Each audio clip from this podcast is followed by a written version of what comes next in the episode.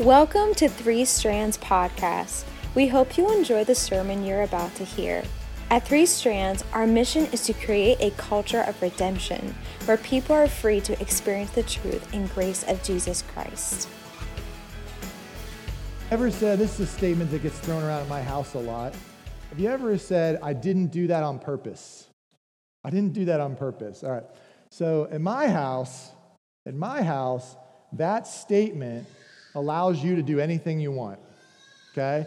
You can do anything you want to anybody you want, and as long as you follow it up with, like, oops, I didn't do that on purpose, then the other person has to be like, well, I guess it's okay that you just stabbed your brother in the eye.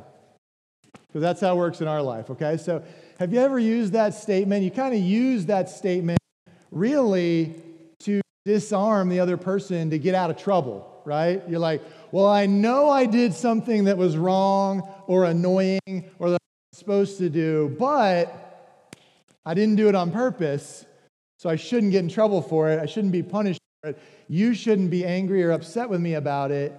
It should just be okay, right? And, uh, and that's true in your, in your family, maybe, right?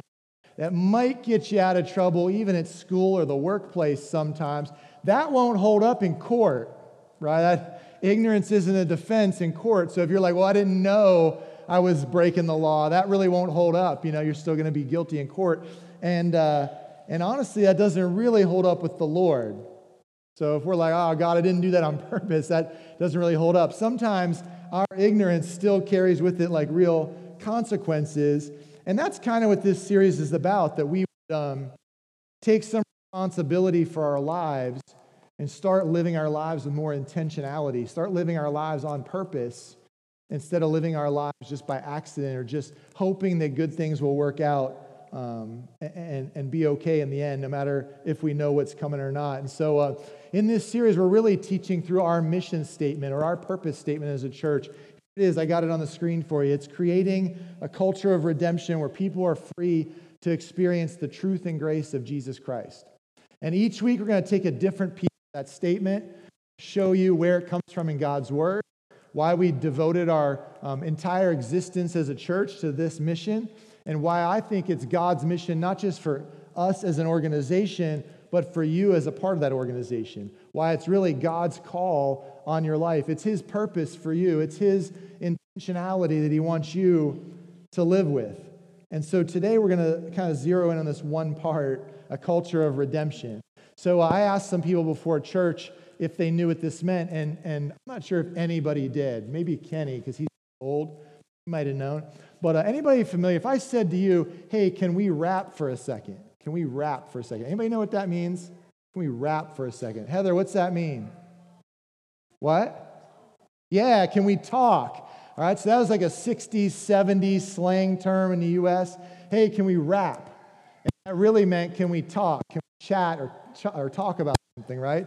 And nobody uses that anymore. In fact, a couple of the guys in the front row looked at me like I had, you know, like I was kind of a weirdo for even saying that, right? Is that, is that what you were doing? Or is that something? Oh, yeah. So it's like if you use phrases like that now, it's like it make you seem a little strange to people around you. Somehow that phrase that back in the 60s and 70s was so cool is now super lame. And how'd that happen? How, how did something that you once thought was like really cool or like the right thing to say or, or a good idea, how did it become kind of like obsolete? Well, I, I kind of thought of three ways this happens. I don't have these on the screen, but you can jot these down if you want. Maybe there's more ways than this, but I can think of three reasons this week why things that used to be cool to me kind of became not cool to me at some point. Right? Here's reason number one I no longer like the way it makes me look. So, or the way it makes me sound, or, you know, so uh, I, I, can remember, okay, so I'll show you guys something. I'm going to teach you something in the front row, okay? When I was your age, Caleb, all right, everybody I knew jeans like this, okay? And uh, I don't want you taking any pictures of this, posting this anywhere later. But this is how everybody wear their jeans. You all remember. Don, you remember. Don't act like you don't. This is called a tight roll. All right, I'm going to come here so people in the back can see it too. Brian, you see this is called a tight roll. We thought that was so cool, right? Do them both so you can see. I, I don't want you, I want you to get the full effect. All right? This is what you thought was going to make girls want to date you. I'm going to tight roll my jeans. They're going to think I'm the man. So you tight roll those things. You cross them up over like that, roll them about three times, and you you thought it was the coolest thing ever. About this, yeah. It's all right. Calm down. I'm married. All right. I know this is doing it for some of you, but I'm saying tight roll jeans, that was the thing. And then, uh, you know, in 1989, that was like, oh, you were the man, you know? And no matter what pants you had on, it could be like jeans, it could be like cargo pants, it could be like a suit. You were tight rolling those bad boys. You thought that was so cool, right? And uh, you know, I'm gonna undo that because it's it's so uncool now, Caleb. It, I can't even focus. So I'm gonna undo that, and then. Uh, Yeah, and then if you go back even earlier than that, there were people who thought like it was really cool to wear bell bottoms. Now, now you think I know what bell bottoms are. People wear those today. No, they don't. No, they don't. Not really. Most people they're wearing boot cut. Now, boot cut isn't bell bottoms.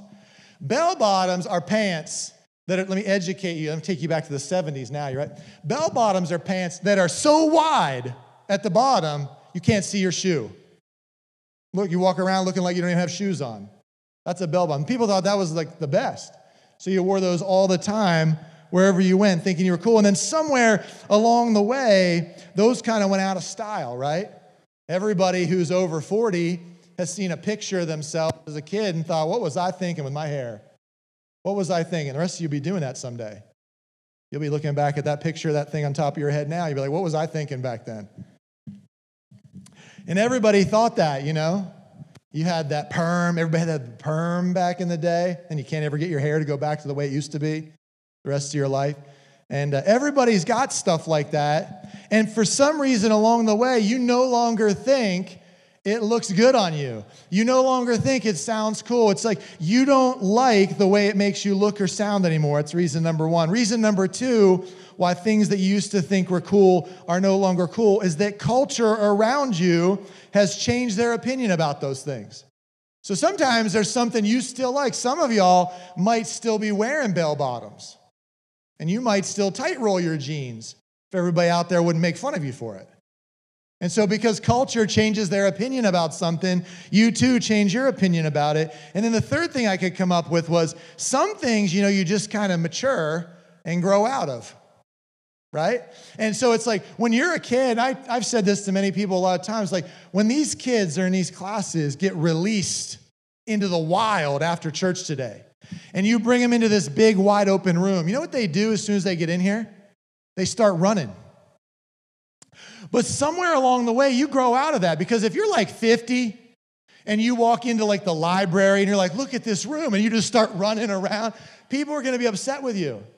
So, something about being a kid or being a little bit like immature and just kind of free spirit and fun loving, when you get into a big, wide open room, you just start running. But when you grow up and you mature a little bit, you're like, you know what, I'm gonna hurt something. I run around this room, I'll pull a hamstring. I'm, I'm not even gonna try that anymore. It's like you grow out of it, right? And so it's like things that used to be cool to you are no longer cool to you. And this is similar to what we do when we become a Christian. In fact, those three things that kind of change our behaviors in the real world also are similar to what changes our behavior spiritually. We become a Christian and we, uh, along the way somewhere, we kind of decide, you know what, I don't like the way I've been looking. I don't like the things I've been saying or the way I've sounded. I'm going to kind of change those things a little bit. Or, or maybe the culture around us changes. We get plugged into a whole new crew, and, and that crew is like, hey, I don't talk like that. I don't, I don't kind of think like that. I try not to do those things. And so our opinion changes because their opinion changed. Or sometimes we just really dig into God's word or we get connected and closer to God. And, and along the way, He's growing us up to be more and more like Jesus. And as we grow and mature, we kind of grow out of some of the things we used to think were cool to do. And so this is kind of similar in our spiritual life. I mean, if you're a real Christian, not, not the kind of Christian that says they're a Christian, but doesn't really care about what God thinks, not the kind of Christian who says they're a Christian, but is content just to say, I prayed some prayer, now I'm going to do whatever I feel like doing. Those actually aren't real Christians. But I'm talking about the kind of Christian that says they're a Christian and that actually cares about God's opinion, actually wants to change some things about their life that they've, uh, uh they've seen that are messed up. They actually want to get around a whole new crew. They actually want to grow up in the faith. For those people, these things are pretty similar. And so today I want to, uh, I don't know, kind of talk with you about that idea. Let me show you one passage in the Bible that talks about this concept, and then we'll talk about our mission statement a little bit. But in Romans chapter 13, here's this idea because the Bible kind of calls this uh, phenomenon uh, it kind of calls it like, I don't know, maturing in your faith, or, or it compares it to like taking off your old clothes and putting on some new clothes. Or, or some passages will say, like, it's leaving behind your old self and you become a brand new self. You, you kind of uh, outgrowing the way you used to be.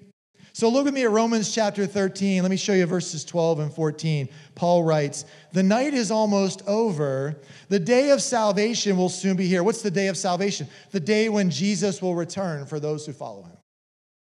The day of salvation will soon be here. So remove your dark deeds like dirty clothes and put on the shining armor of right living. Clothe yourself with the presence of the Lord Jesus Christ and don't let yourself think about ways to indulge your evil desires. You see that concept in there, right? When you become a Christian, there's this kind of shedding of the old you and an embracing of the new you. There's a taking off the old dirty clothes and putting on the new righteous clothes, the shiny armor of right living, the, the clothe yourself in Jesus' presence and let that change you. And, and you don't become a Christian and instantly become perfect. Oh, God sees you as perfect, but you aren't perfect. You're still just as messed up. And if you were a drunk the day before you gave your life to Jesus, you're a drunk the day after. And if you really struggle with your anger or with your eating habits the day you become a Christian, you're going to probably be struggling with those the next day too. It's a process of God growing you up in the faith, and it takes time. And sometimes it's really hard to see, like watching your kids grow. And you look back after a year or two and you're like, man, they've really grown a lot, but you can't really see it from day to day. And God is changing you as a Christian just like that. The way you talk, the way you act, the way you think. It's changing, but it's slowly happening. It's a process that has to take place day after day. You take off the old dirty clothes and you put on some new clothes. Imagine somebody who said, like, well, I changed my clothes three or four weeks ago. You're like, dude, you got to do that every day. Come on, let's change again, you know? That's what being a Christian is like. You come to this first phrase from our mission statement that we're going to talk about today, where we talked about creating a culture of redemption. Now, this phrase, culture of redemption, you're not going to find that anywhere in the Bible. And so, all the haters are out there like, oh, they don't even follow the Bible, you know, whatever. Just hang with me for a second. I'm going to show you where we get it from, from the Bible. But this exact phrasing is not anywhere in the Bible, culture of redemption. So, what does it mean and what does it mean for me personally? What does it actually mean? And then what does it mean to my life? How do I do anything with this truth once I leave here today? That's really what we're going to be talking about today. This concept of a culture of redemption is all over the Bible. It's really rooted in this same concept of, of once you become a Christian, you're going to leave behind the old you and you're going to adopt a new you. And the new you is going to be all about this a culture of redemption. This is God's mission. And He's going to recruit you to be part of that mission a culture of redemption. So let me show you 2 Corinthians. So we be in 2 Corinthians chapter 5 most of the time. I want to show you this one passage. There's dozens and dozens of passages all throughout the Bible that reference this concept we're going to talk about today. But I just want to show you one if I can. It's in Second Corinthians chapter 5. Let me just read the beginning of this paragraph to you. It's starting in verse 17. It says, Anyone who belongs to Christ has become a new person. There's that uh, idea we just talked about, right? The old life is gone, a new life has begun. Okay? The beginning of verse 18 says, And all of this is a gift from God. All of this is God's gift to us who brought us back to himself through Christ. In other words, there is no such thing as a Christian who became a Christian because they pulled themselves up by their bootstraps, because they cleaned their act up, because they got themselves right with the Lord. No, all of this is a gift from God. Leaving behind the old you, embracing the new you, growing up in the faith, changing your dirty clothes, none of that is because you're so talented or because you're so strong or so wise or because you put in so much effort into the process. No, all of that is a gift from God that He makes available to you, He says, through Jesus Christ, His Son. All of it. So, this is this concept, right? Now, listen to where He's going to go next because I'm going to give you today uh, three words. Kenny was making fun of me before church. He was looking at my notes. He said these, he said these words were too, um, too big, like too theological for Carson to know, I think is how he said it. But I have confidence in those guys. They've taken a couple Bible classes now at UC, they know their stuff.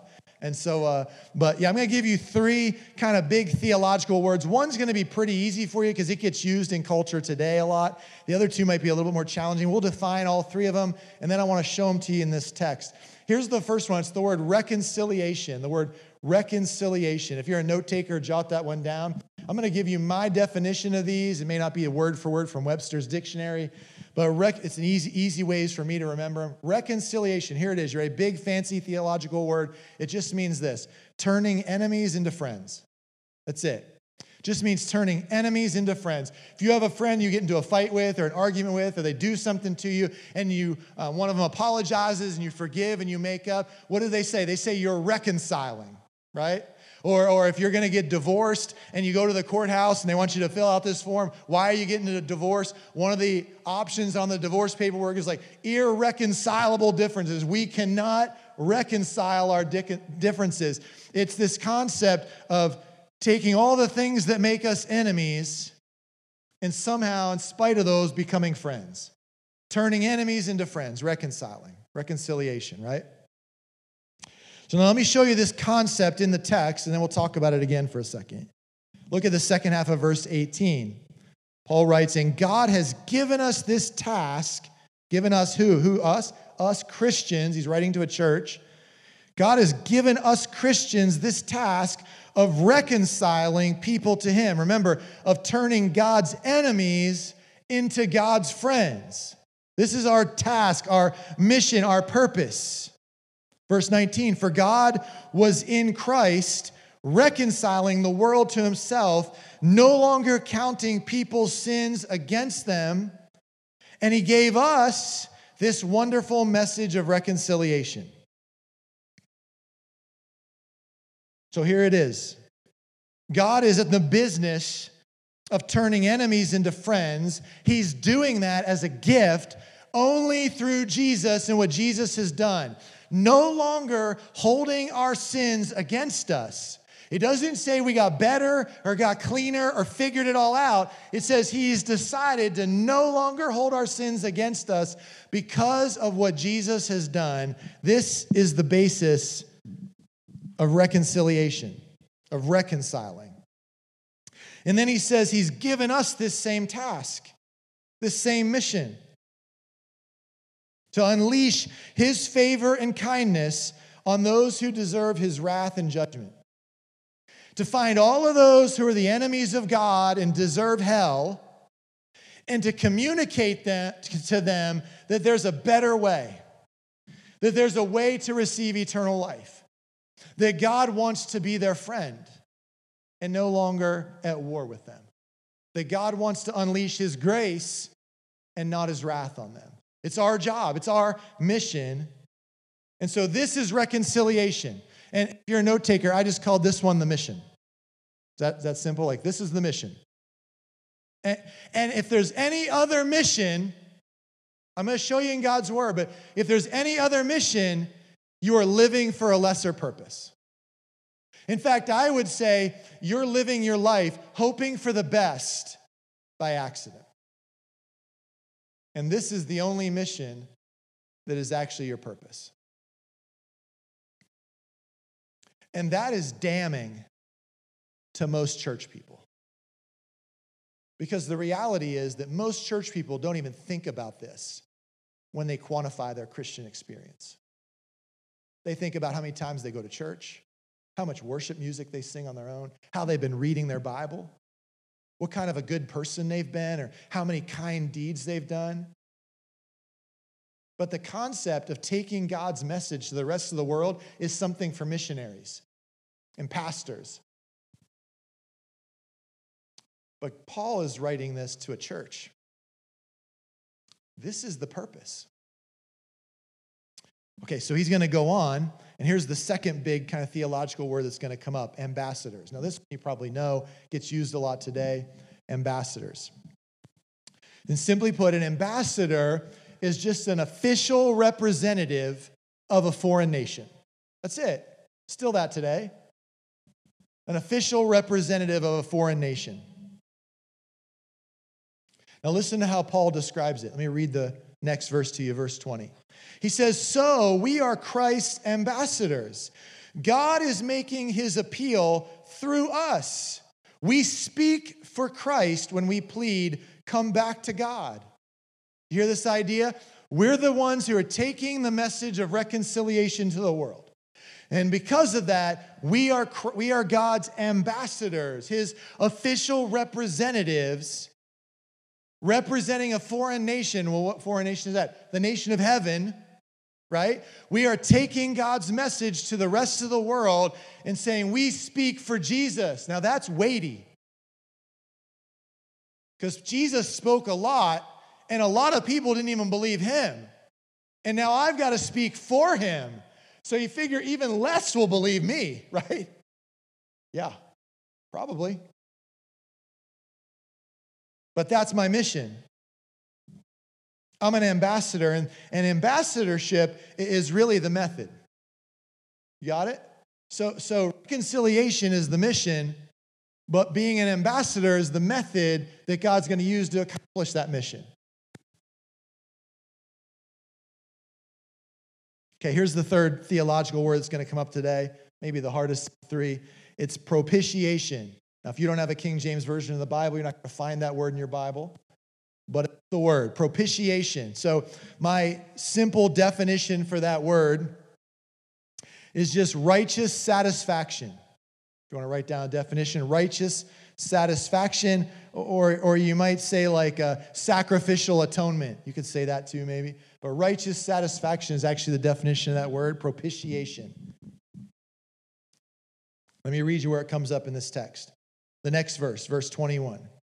For God made Christ, who never sinned, to become the offering for our sin so that we could be made right with God through Christ. This is propitiation. This is the righteous satisfaction for God's anger towards us. That God demands payment and punishment for our behavior, for our disobedience, for our defiance, for our rebellion. God demands justice for it. But Jesus substitutes himself. He sacrifices himself and atones for our sins. He, he becomes the righteous satisfaction of everything God should unleash on you and me. Jesus takes our place. God transfers all of our payment and punishment onto Jesus at the cross and Jesus dies in our place and then rises from the dead. This, this is the miracle. Propitiation is the miracle.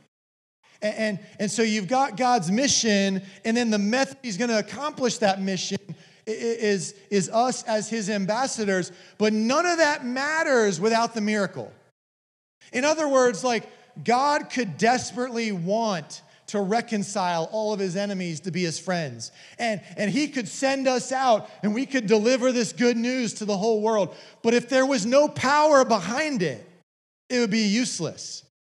The only thing that makes the mission work, The only thing that makes our method uh, accomplish anything is that there's power behind it. And the only power we've got as Christians is that Jesus died and rose from the dead. And the cross is the perfect picture of how much God loves you. And the resurrection is the perfect picture of how powerful God is to fix you and help you and save you.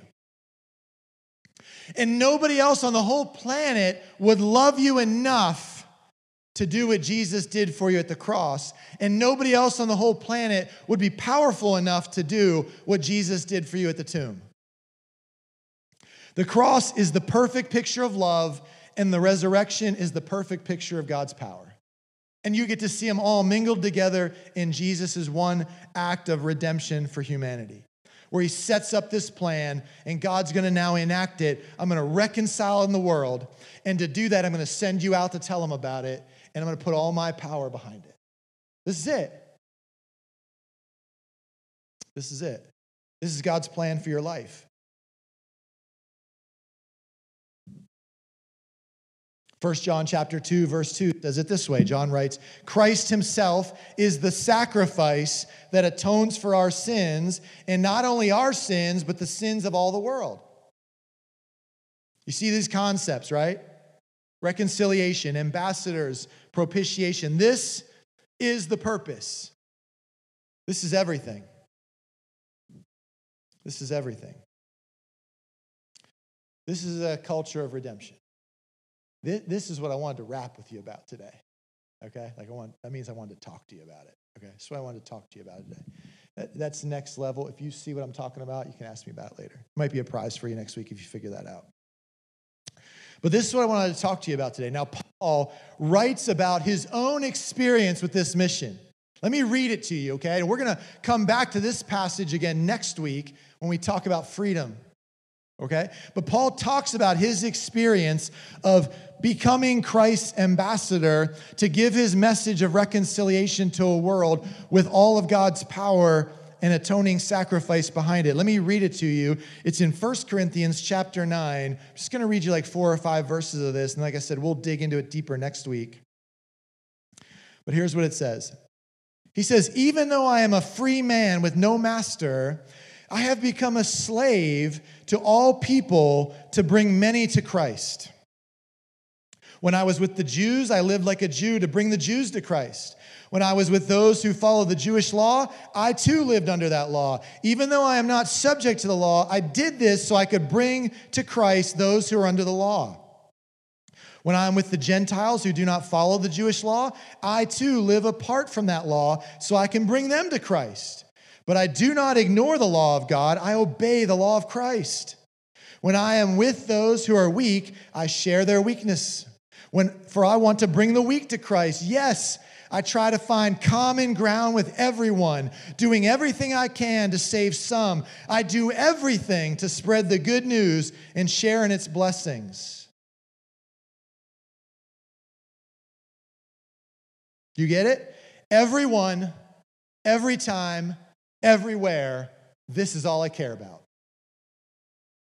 If I'm at home with my family, or if I'm at church on a Sunday morning, if I'm at work on a Monday, taking a testing class on a Wednesday afternoon, if I'm in the gym or I'm driving in my car, everywhere I go, I'm thinking about this mission. This is it. And if I'm thinking about anything else, I'm falling short of my purpose. And I'm just hoping it all bless bless me and work out by accident. This is the only purpose for your life.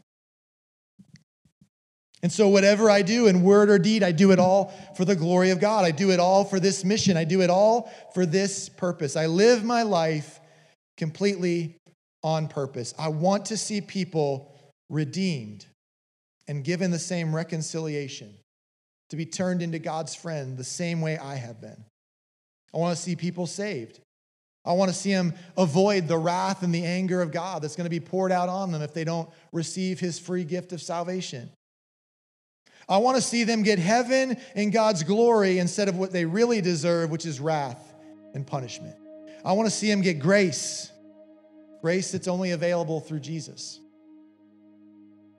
Is that you? Just get real honest with yourself for a second. Is that your mission? Is that the purpose that drives you each day? Because if not, you're settling for less. Now, I could read you dozens and dozens of verses, but I just want to skim real quick through a bunch of verses that bring up this principle. Let me, let me read them to you. Ready? Let me start in a bunch of different authors, bunch of different ideas. Matthew chapter 28, starting in verse 19, Jesus said, Therefore, go and make disciples of all the nations, baptizing them in the name of the Father and the Son and the Holy Spirit. Teach these new disciples to obey all the commands I've given you, and be sure of this I'm with you always, even to the end of the age. Jesus in Mark chapter 16, verse 15, said to all of his followers, Go into all the world and preach the good news to everyone. David in Psalm chapter 96, verse 3 says, Declare God's glory among the nations, his marvelous works among all the peoples. Paul wrote in Romans chapter 1 verse 16, "For I'm not ashamed of the good news about Jesus. It is the power of God at work saving everyone who believes." Peter wrote in chapter 3 verse 15 of 1 Peter, "Worship Christ as Lord of your life, and if someone asks you about your hope as a believer, always be ready to explain it. But do this in a gentle and respectful way." Luke writes in Acts chapter 1, verse 8, You will receive power when the Holy Spirit comes upon you, and you will be my witnesses, telling people about me everywhere in Jerusalem, throughout Judea and Samaria, and to the ends of the earth. Jesus told us exactly why he came. In Luke chapter 19, verse 10, Jesus said, I have come to seek and to save those who are lost. He didn't come for the healthy people that think they're pretty good. He came for the sickos like me. Wow, we hope that encouraged you and will push you to know Jesus better. There's no better life than the life that is completely dependent on God. Be sure to check back each week for new podcasts from 3SC.